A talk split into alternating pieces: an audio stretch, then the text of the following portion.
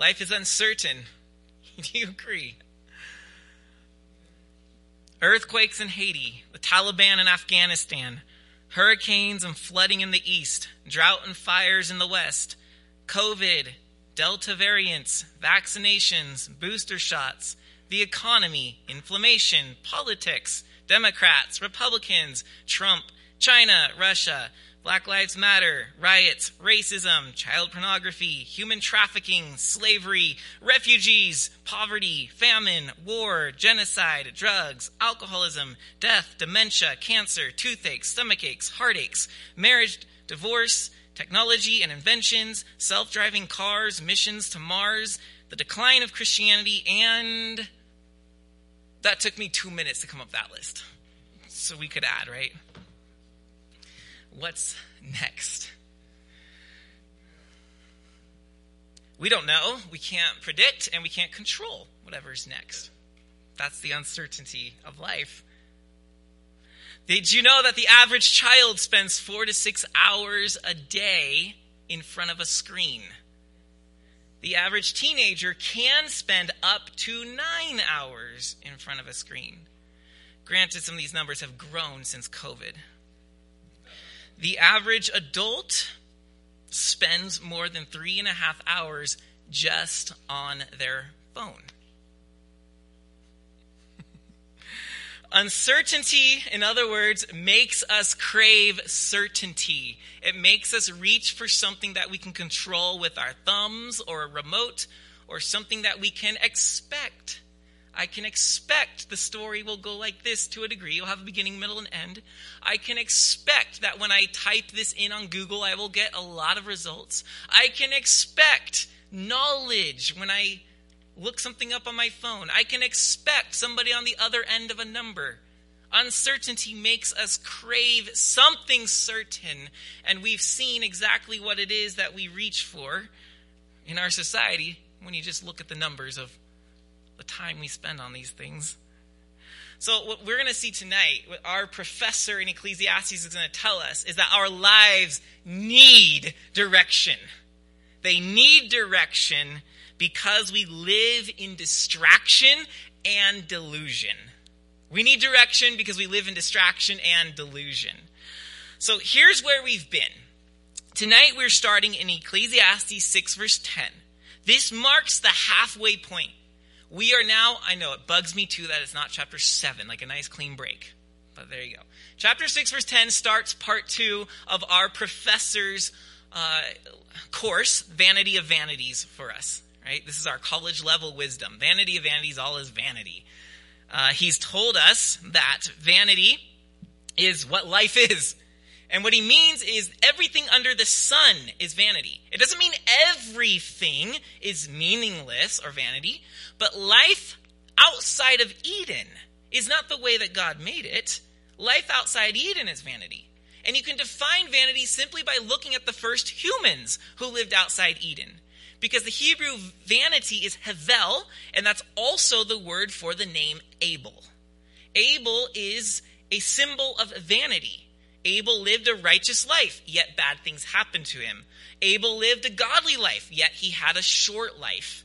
Abel is the epitome of vanity. And this incomprehensibility, this brevity of life, and this uncertainty of life, modeled in Abel, we see in all things of life outside of Eden. So, yes, the professor sounds negative at times. But when you think about it, he's not really being negative, he's being real. Is not the world a negative place outside of Eden? I actually ran into some um, some uh, ladies at the tea and coffee exchange in the village who who have worked with the Lake Red Christian School in the past, and like, oh my gosh, we haven't seen you in a while. And we caught up, and, and of course, the conversation soon turned soon turned into the craziness of the world. Seems like all conversations go there at some point. Um, and then it dawned on me that they haven't had the privilege you guys have of hearing Ecclesiastes in such an uncertain and negative world. And I got to share with them, well, actually, this is kind of cool because Ecclesiastes just tells us straight up this, what did you expect? This is life outside Eden.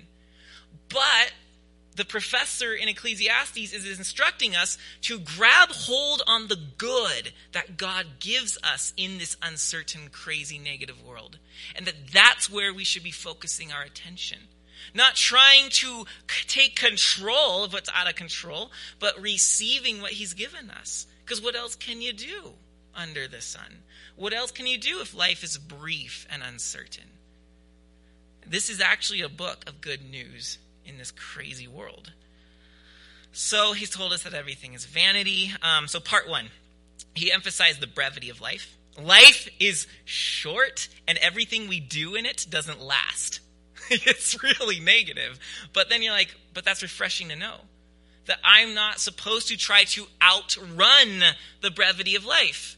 And then he takes us through examples of this, like in chapter 2. He shows us that we try to outrun the brevity of life with a flurry of activity in pleasures and in projects. Maybe we can do stuff that will make us last forever, or at least be remembered forever. Then in chapters 3 and 4, he showed us that the anxiety of time presses on us because we know life is brief. So time becomes, becomes this thing that we have to manage. We have to, we have to get everything manipulated within time. And he showed us the folly of that too. And then um, in chapters 5 and 6, this was last week, um, our last solution is okay, we desire prosperity and wealth. Maybe that will help buy off this fear, this anxiety of the brevity of life. But he shows that that also, there is absolutely no guarantee in prosperity that it will help you have a better life whatsoever. Now, in part two, he's going to turn his attention to the uncertainty of life, the fact that we can't grasp it, we can't own it. Um, you're going to hear him say, in 10 different verses, he's going to say something to the degree of, um, well, why don't we actually look at it here? In chapter 8, verse 17. 8, verse 17. Then I saw, so this is, by the way, this is our last verse tonight, so you'll see where we're going to end. 817 says, Then I saw all the work of God, that man cannot find out the work that is done under the sun. However, however much man may toil in seeking, he will not find it out. Even though a wise man claims to know, he cannot find it out. You hear that? In one verse, he three times says, You cannot.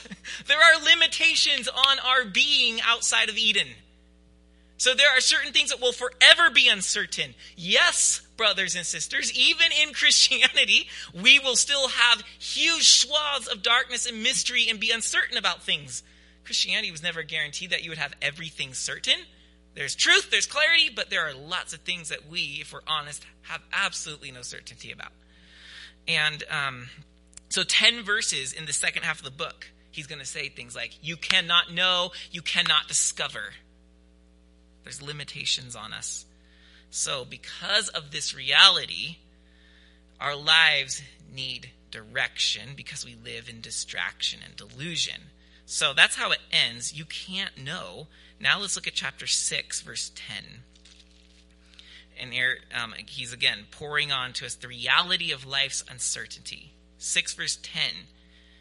Whatever has come to be has already been named, and it is known what man is, and that he is not able to dispute with one stronger than he. The more words, the more vanity. And what is the advantage to man? For who knows what is good for man while he lives the few days of his vain life, which he passes like a shadow? For what can tell man what will be after him under the sun? Uncertainty is simply a reality of life. Between 817 and what we just read in 610 through 12, there's a lot that we cannot know. And verse 12 really sums this up. Who knows what is good for a man? while he lives his few days on this earth. Who knows what's good for a man? This is, this is how deep the uncertainty outside of Eden goes. We cannot even discern for ourselves what is good for our souls. Did you hear that, culture? We cannot discern for ourselves. We can't possibly, there is no certainty that I can know for sure and find out for myself what is good for myself. I need someone beyond myself to look at me and say, This, Brandon, is what is good for your soul. And so that is what the professor is going to do. He's going to give us direction because of the distraction and delusion that we find in the world and in our lives. So he's going to step and say, You will never guess what's good for your soul. You would never seek this out on your own. So let me tell you what is good for your soul. Much like if you play a sport or you're learning an instrument or anything else you're trying to master and grow in, you need an instructor, you need a coach, you need a teacher, you need a mentor. If when I was playing baseball as a youth, I had to have people tell me take a hundred swings a day at minimum, or you will never be able to hit a 90 mile an hour pitch. It has to be muscle memory. Do you think that that was the first thing I wanted to do when I got home and finished my homework was take a hundred repetitive swings with no balls flying at me? Of course not. I actually broke a window once. I actually took it seriously and did it so many times. Sweat made the bat fly out of my hands, and I broke a window. It was fun. Um, where was I going? Oh, we need people, we need coaches, we need mentors, we need instructors to tell us this is what's good for you because you won't seek this out on your own. So the professor gives us the unlikely director death. He invites us to be guided and instructed by death. Now, we won't go too deep into this because next week talks about death as well, and we will save most of the comments for death that week. I know you can't wait, can you? Um, so let's look at chapter 7. Here's where death will direct us. Chapter 7, verses 1 through 6. A good name is better than precious ointment. Now, ointment was uh, some, it was considered a luxury to have on you. It makes you smell good. It also cleans you. There's a lot of benefits to it. A good name is better than precious ointment, and the day of death than the day of birth. Really? It is better to go to the house of mourning than to go to the house of feasting. Really? For this is the end of all mankind and the living will lay it to heart. Sorrow is better than laughter. Seriously? For by sadness of face, the heart is made glad. The heart of the wise is in the house of mourning, but the heart of fools is in the house of mirth. See, you wouldn't seek this out on your own, would you? Verse 5 It is better for a man to hear the rebuke of the wise than to hear the song of fools. Last time you wanted to be rebuked? Last time you wanted to listen to something on the radio? I mean, come on, which have you been choosing? For as the crackling of thorns under a pot, so is the laughter of fools. This also is vanity. The crackling of thorns under a pot, that is the laughter of fools. So use your imagination a little bit. You get these little twigs with the thorns on them. You put them under the pot to heat it up, right? You light those twigs. You get a blaze real quick. You turn to bring the ingredients to the soup to put in the pot, and the flame is out because those thorns don't burn for very long. That is the laughter of the fool. They may have a jolly good time, but the brevity of life is a reality, and it will come to a swift end. That's what he's saying. Therefore, the wise man will allow death to be his teacher and his instructor. That's why he says it is better, this is verse uh, 1, the second part, the day of death is better than the day of birth. It's not because death is better than birth. He's not against life. What he's saying is that death makes for a better preacher than the crib. The crib can show you, oh, life is beautiful and wonderful, but it won't tell you how to live. The coffin, ooh, it's morbid, it's awful. And the wise will see that and will be instructed. I will be there one day, and I want to live in such a way that I get there well. This is what he's trying to show us is that a real serious look at death will teach us how to live. If you want to live well, you must learn how to die well. No, other way. If you learn how to die well, you will learn how to live well.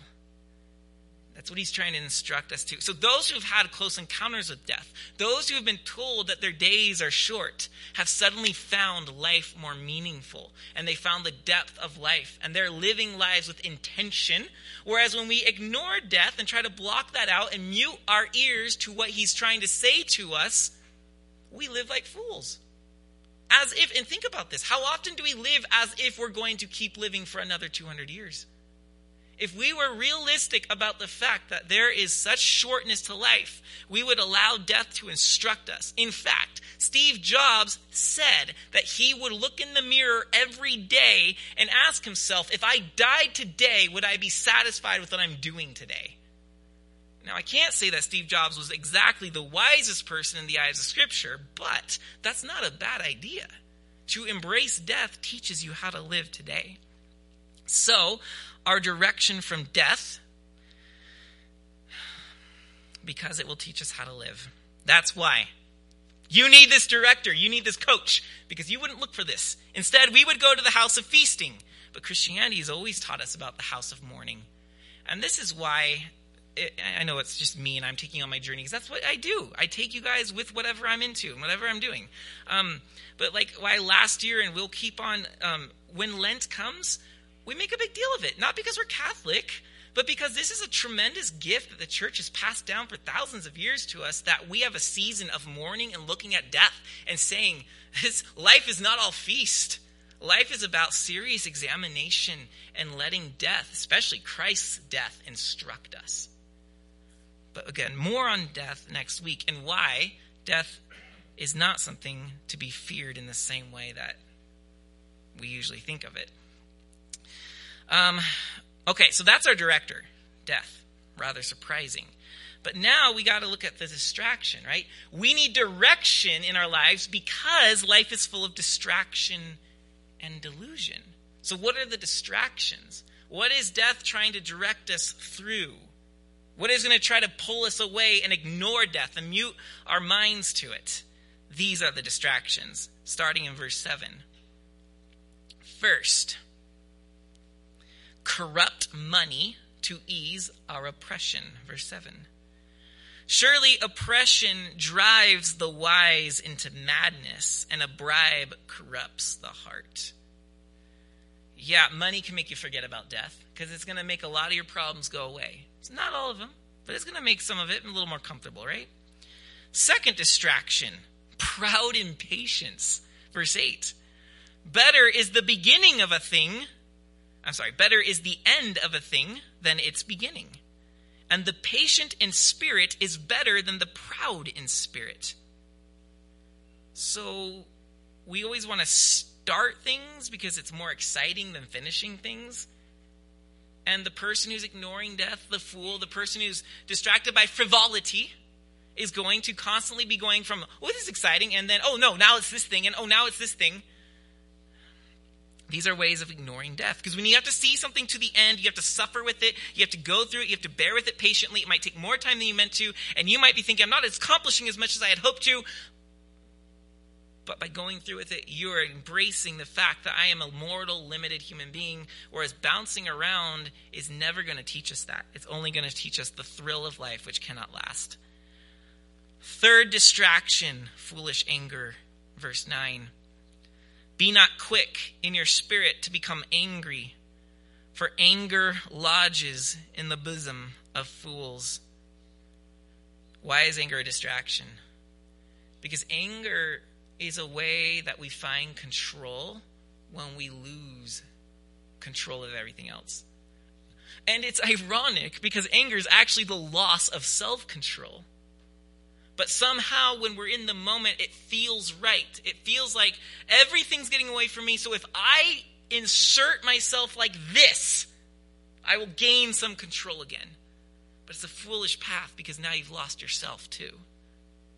This is a distraction to death. The, the Jesus preached, Blessed are the meek, for they shall inherit the earth. The meek look at all that's going and they're losing control of things and things are uncertain and they just say, all right, I will embrace and receive and see what God's going to teach me through this out of control circumstance. That's the difference. The fourth distraction is in verse 10, and it is misguided nostalgia.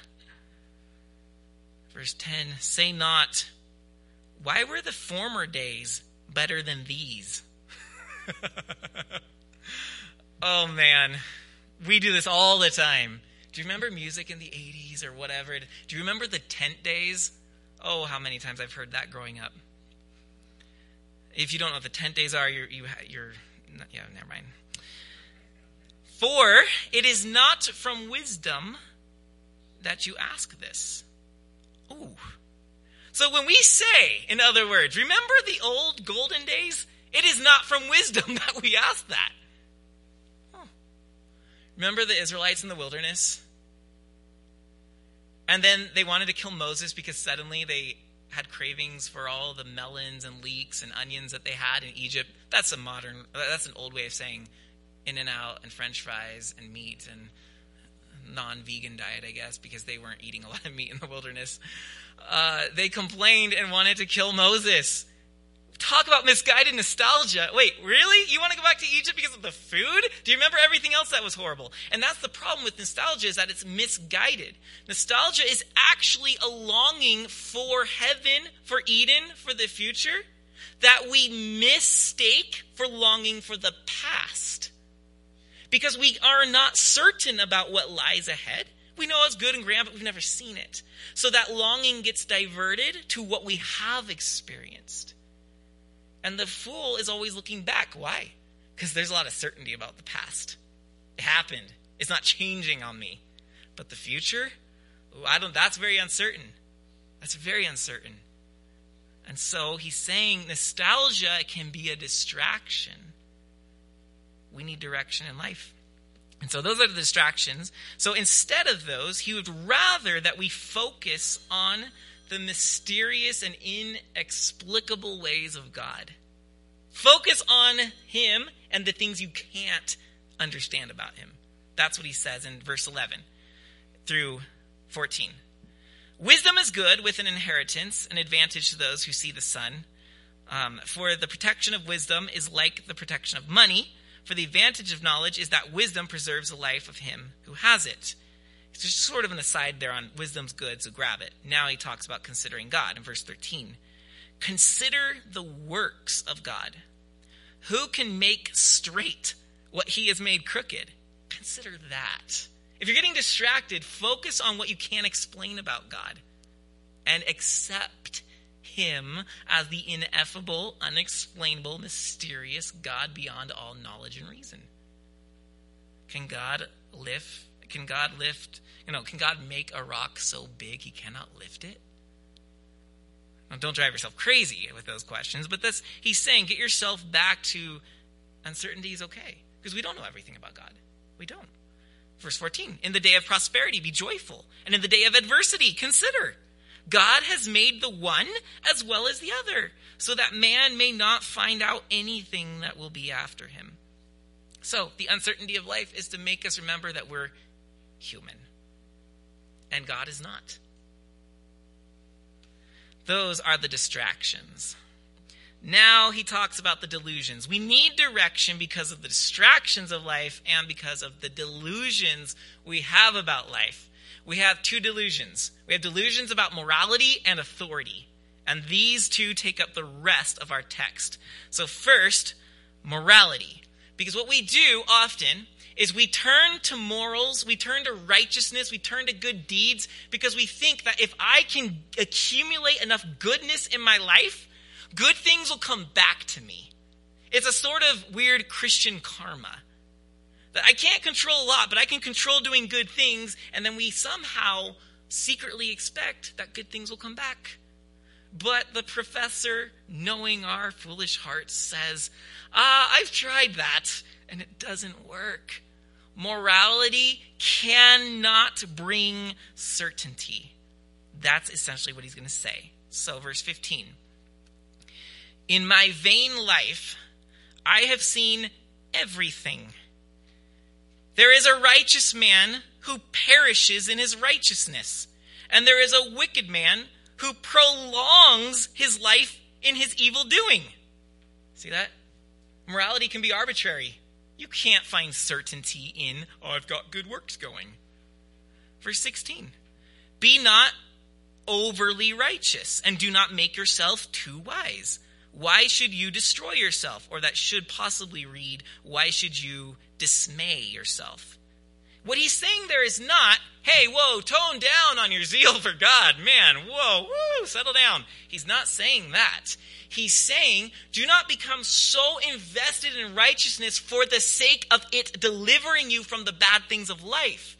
Do not become so enamored with religion that it somehow you think it's going to erase the uncertainties of reality. That's what he's saying. He's saying, don't put your hope and your trust in those things. Why should you destroy or bring yourself to dismay? Because that's what it's going to do. You're going to bend over backwards serving God, and then one day you're going to find out you have cancer, and then you're going to raise your fist at God and say, But I did all of this. How dare you? Why destroy yourself? Why even go through the heartache? You can't find certainty in morality because outside Eden, life can be very arbitrary. Verse 17 Be not overly wicked. So, on the other end now, be not overly wicked, neither be a fool. Why should you die before your time? So, obviously, it's not good to say, well, it doesn't matter, I'll just sin. Verse 18 It is good that you should take hold of this, and from that withhold not your hand. For the one who fears God shall come out from both of them. In other words, whether good things happen or bad things happen, the one who fears God will, in the end, eventually be okay. So, um, morality can't bring certainty because life is more arbitrary than we'd like to admit. Second, morality can't bring certainty because, well, morality is better than immorality. Mm, it's still not enough. That's in verse 19. Wisdom gives strength to the wise man more than ten rulers who are in a city. So, yep, morality is good. Remember, in Proverbs and Ecclesiastes, wisdom and righteousness go hand in hand. So it's often interchangeable. But on the other side, verse 20, surely there is not a righteous man on earth who does good and never sins. So, yes, while morality is good, you'll never have enough of it to bring the kind of certainty in your life that you need. And then, third reason why morality can't bring certainty is that um, the immorality of others will remind you that you're immoral to yourself. You'll never find the morality you're looking for. So, verse 21 Do not take to heart all the things that people say, lest, your, lest you hear your servant cursing you. Your heart knows that many times you yourself have cursed others. So one day you're going to hear someone say something about you or assume something about you, and like, that's not true. But then you're going to remember, oh my goodness, I assume things about people too. And then you're like, oh, I'm not moral. And he's just showing us the folly of putting our hopes in this. And now finally, um, morality can't bring us certainty because morality, the morality needed for certainty, to have absolute certainty, is so impossible. You basically have to be God to have that kind of certainty. That's what he's going to say in a lot of words here. Verse 23. All this I have tested by wisdom. I said, I will be wise, but it was far from me. He couldn't attain it. That which has been is far off and deep, very deep. Who can find it out? So I turned my heart to know and to search out and to seek wisdom and the scheme of things and to know the wickedness of folly and the foolishness that is madness. And I find something more bitter than death the woman whose heart is snares and nets, and whose hands are fetters. Do you remember the seductress woman in the Proverbs? That's what he's alluding to, the one who seduces men. He who pleases God escapes her, but the sinner is taken by her. Behold, verse 27, this is what I found, says the preacher. While adding one thing to another to find the scheme of things, which my soul has sought repeatedly, but I have not found. One man among a thousand I found, but a woman among all these I have not found. See, this alone I found, that God made man upright, and they have sought out many schemes. Um, okay, so in a, one in a thousand he found upright. One in a thousand men. And then zero out of a thousand women. Ah! That's my heart. It's like a, you get to this one, you rip out your hair. Like, why do you have to teach things like this in the Bible? Very, very simple and very quick. Um, there's a couple ways to read that, but the one I thought was most interesting is Solomon had a thousand wives, 700 wives, 300 concubines, and they were the, they were the ones that led him astray from the Lord.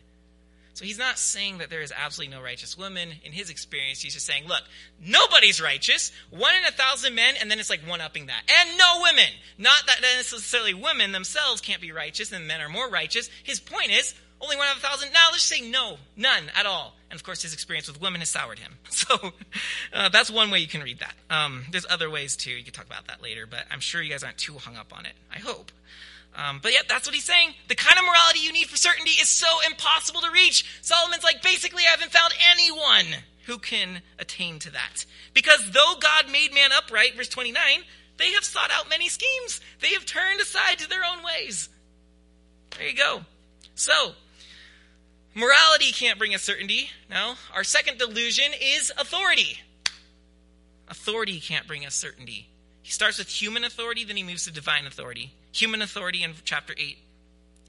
Verse 1 Who is like the wise, and who knows the interpretation of a thing? A man's wisdom makes his face shine, and the hardness of his face is changed. Yep, wisdom and righteousness is great. It changes you. I say, verse 2, keep the king's command because of God's oath to him. Do not be hasty. Be not hasty to go from his presence. Do not take your stand in an evil cause, for he, the king, does whatever he pleases. For the word of the king is supreme, and who may say to him, What are you doing? Okay, so he's telling us, look, live a righteous life, and more than likely you'll be on the right side of the king's decisions. But the bottom line is the king can do what he wants. So you have no certainty in the king's authority. Verse 5 Whoever keeps a command will know no evil thing, and the wise heart will know the proper time and the just way. For there is a time and a way for everything, although man's trouble lies heavy on him. For he does not know what is to be, for who can tell him how it will be? No man has power to retain the spirit. In other words, when you die, it goes. Or power over the day of death. There is no discharge from war. You can't say, I'm out. Nor will wickedness deliver those who are given to it. Wickedness doesn't say, oh, you're done sinning? Too bad. All this I observed while applying my, my heart to all that is done under the sun, when man had power over man to his hurt. Yep, the king has authority, but you have no certainty. That doesn't, you're not going to bring certainty. Uh, just look at our American politics, and I think it explains itself. Now, divine authority. Strangely, that also won't bring you certainty in life. And here's how 8 verse 10. Then I saw the wicked buried. They used to go in and out of the holy place and were praised in the city where they had done such things. so they're godly, they're praised by people, but they're wicked. This also is vanity, because the sentence against an evil deed is not executed speedily. The heart of the children of man is fully set to do evil. Though a sinner does evil a hundred times and prolongs his life, yet I know that it will be well with those who fear God because they fear before him. So what's he saying? Well, we see wickedness all the time, and we're like, God, why don't you judge them? Why don't you do something about this? Why are they getting away with it? In fact, why are they prospering? We don't get it. That's that's a lot of uncertainty. But then he gives us hope. The professor then says in verse 12 that, look, even though a sinner prolongs his life, I know that it'll be well with him who fears God. Why? Because God is going to judge. But here's the uncertainty we don't know when, and we don't know exactly what measure of judgment. We just know it says he's coming to judge. That's all we know. In verse 13, he continues the same thought. But it will not be well with the wicked, neither will he prolong his days like a shadow, because he does not fear before God. There is a vanity that takes place on earth, that there are righteous people to whom it happens according to the deeds of the wicked, and there are wicked people to whom it happens according to the deeds of the righteous. I said that this also is vanity. So he comes back to that arbitrariness of the world. Yep, sometimes bad things are happening to you and good things are happening to that jerk down the street. It doesn't make sense. And I commend joy, verse 15. This is his hope for us. I commend joy, for man has no good thing under the sun but to eat and drink and be joyful, for this will go with him to his toil through the days of his life that God has given him under the sun. Fourth time. Every sermon we've done in Ecclesiastes, he's mentioned this. So this is the fourth time he's told us all you can do is receive the gifts of God and enjoy them. Because in enjoying them, we return, to, we return them to Him in thanksgiving. That's all we can do. Stop trying to master the universe, master your life, master the world, master your problems, and receive what God gives you. That's the gift of God to us. So he's not saying party like there's no tomorrow because this is all there is. He's saying receive and appreciate what God gives us because this is what there is despite the craziness of the world and despite the uncertainty. There's one true certainty here. God is giving us good gifts. It's up to us to, to see them and receive them and thank Him for them by enjoying them. And then the last two concluding verses 816. When I applied my heart to know wisdom and to see the business that is done on earth, how neither day nor night do one's eyes see sleep, then I saw all the work of God, that man cannot find out the work that is done under the sun. However much man may toil in seeking, he will not find it out. Even though a wise man claims to know, he cannot find it out. And so we we discover things like, yeah, we got to the moon. Oh, we're getting to Mars, and like all these things. Like we're so awesome, and God is going to be like. But did you consider doing this to the rocket, and then you could have got to Pluto? I'm like, oh. No matter how hard we try, we can't figure it all out. Um, so here's what he's calling us to. He I don't know if you noticed this, but he sprinkled in this little moments of, of certainty despite all the uncertainty, he gave us some things. And we just talked about one of them. One of, he wants us to focus on the things that we can focus on, the certainties. And one of them is that God gives us good gifts. That's one thing to focus on. Another thing to focus on is that, yep, life may seem arbitrary, but focus on, like the creeds say, He shall come again to judge the living and the dead. Focus on that, okay? Don't let the prosperity of the wicked drive you nuts or the suffering of your life drive you nuts. The, the, all the old dead saints who've written lots of things have lots to say about how suffering is going to be really good for your soul in some weird way. Also, focus on the fact, like chapter 7, verse 1 through 7 told us everyone will die, including you and including me. We will all die. Focus on that because it will teach you. Also, focus on the fact that there is actually something worse than death taxes. I'm just kidding. Um, Benjamin Franklin had it coming there, right? Two certainties in life. Uh, no, 7 verse 26. And I find something more bitter than death. The woman's whose heart, whose heart is snares and nets and whose hands are fetters. And the sinner is taken by her. Sin is more bitter than death. Focus on that. Man, there's so much to be preoccupied with there. We don't have to trash talk everything we see going on in the world. Just look at your soul. There is something far worse than uncertainty and death happening in me, and that is that I'm a sinner, and God wants, through the power of His Holy Spirit and grace through Christ, to eradicate this from my life. That's something to focus on. And then finally, 7 verse 29 Focus on this. 729 See, this alone I found that God has made man upright, but they have sought out many schemes. All we like sheep have gone astray. Focus on that. That word scheme, by the way, it, uh, I looked it up because I was like, what does he mean by scheme? It's the third time he uses it. The first two times it just means reason. He's trying to figure out the reason of things. But this last word, scheme, it's used only two times in the entire Bible, and it means um, it means device or invention. The other time it's used is to talk about something that they engineered for the city walls of Jerusalem, a device or an invention. So God has made man upright, but we have sought out many devices, many inventions, many engines, the ingenuity of human creativity. And that word device grabbed me because we literally today are turning away from the Lord because of many devices iPads, Androids, cell phones. You go down, they, they, you know, they gave up and they just say, turn off your devices. It's too many to list. And when I told you guys about the numbers, the hours spent on devices and screens, it was to show that, look, in the uncertainty of life, this is what we're reaching for. We're reaching for our phone. We're reaching for something that pacifies us, that soothes us. So here's something really interesting. Well, first, uh, the Book of Common Prayer um, has uh, there's a daily and evening there's a daily morning and evening confession in which the lines say this. Some of the lines say, "We have strayed from your ways like lost sheep. We have followed too much the devices and desires of our own hearts." It's exactly what Solomon's saying. We've turned astray because we've turned to our own devices. Um, so, speaking of devices, think about this. The phone, for the average American, the phone is the first thing they see when they wake up. It's the last thing they see when they go to sleep. For the average American.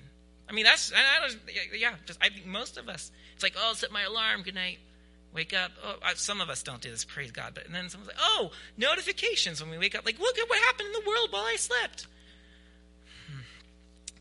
Um, and in between, beginning our day and ending our day with the device, the average American picks up that device 58 times.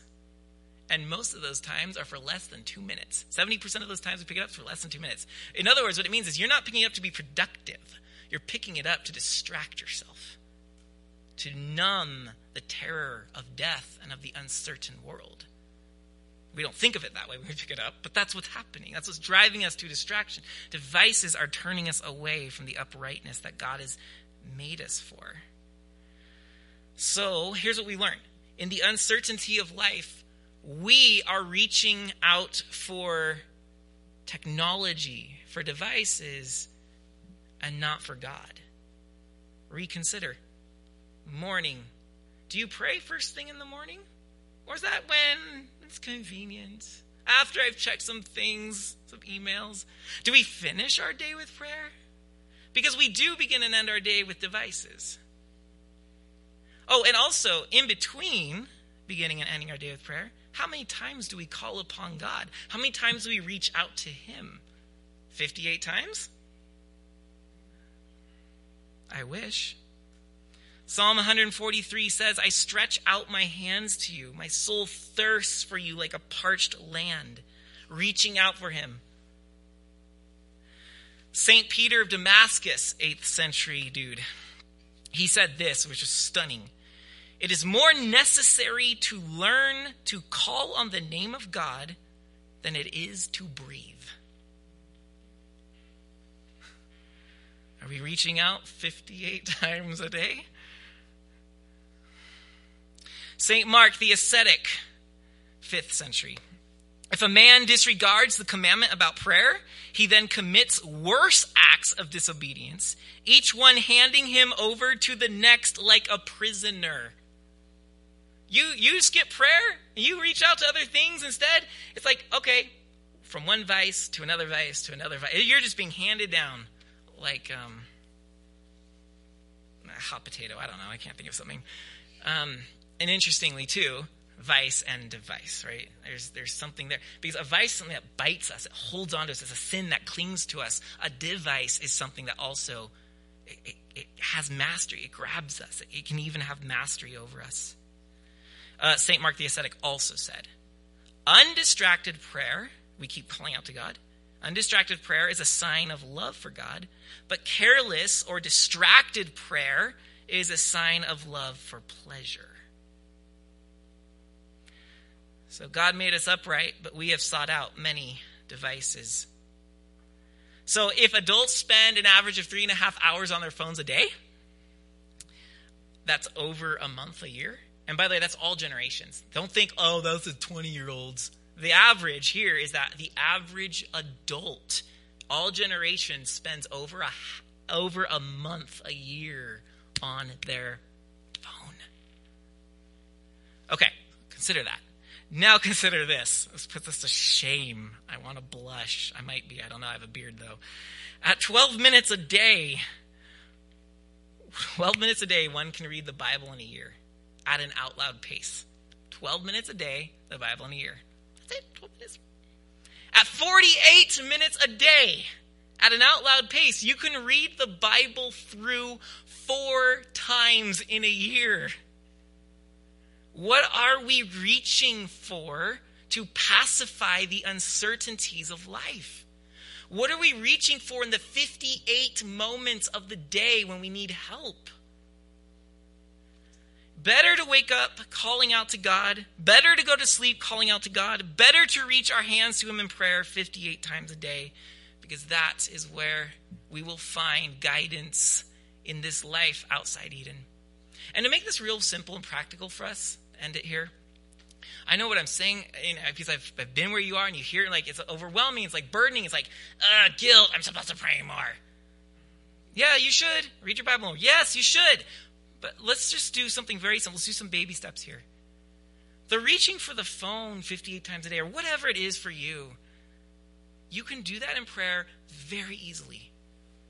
When you're in line at Stater Brothers, because it's always terrible there and there's always a way too long line at Stater Brothers, when you're in line there and you groan because for some reason you really thought you were going to be the first one in that checkout aisle, it happens every time. I don't know why. I'm always surprised that I'm like the 10th person in line. But, anyways, when that happens, look around you. Everyone is pulling out a phone in that line, right? what are you doing? I'm bored. I'm going to text my wife. I'll be home in 15 hours because I'm at Stater Brothers. You could do that. That's not going to help. You're angry, right? You're just venting. Why don't you try prayer there? Oh, come on. No, no, seriously. There are certain prayers, I don't know what they're actually called. I think I just adopted the, the term arrow prayers because Charles Spurgeon referred to arrow prayers. And they're these quick little shots. Um, some classic ones are Psalm 70, verse 1. Oh God, make speed to save me. Oh Lord, make haste to help me. What if you take that great prayer and that's what you draw on frequently throughout the day? You're walking to your car. Oh, God, make speed to save me. Oh, Lord, make haste to help me. That person is taking way too long moving down the aisle and they're not giving you room to get around them. Oh, God, make speed to save me. Oh, Lord, make haste to help me.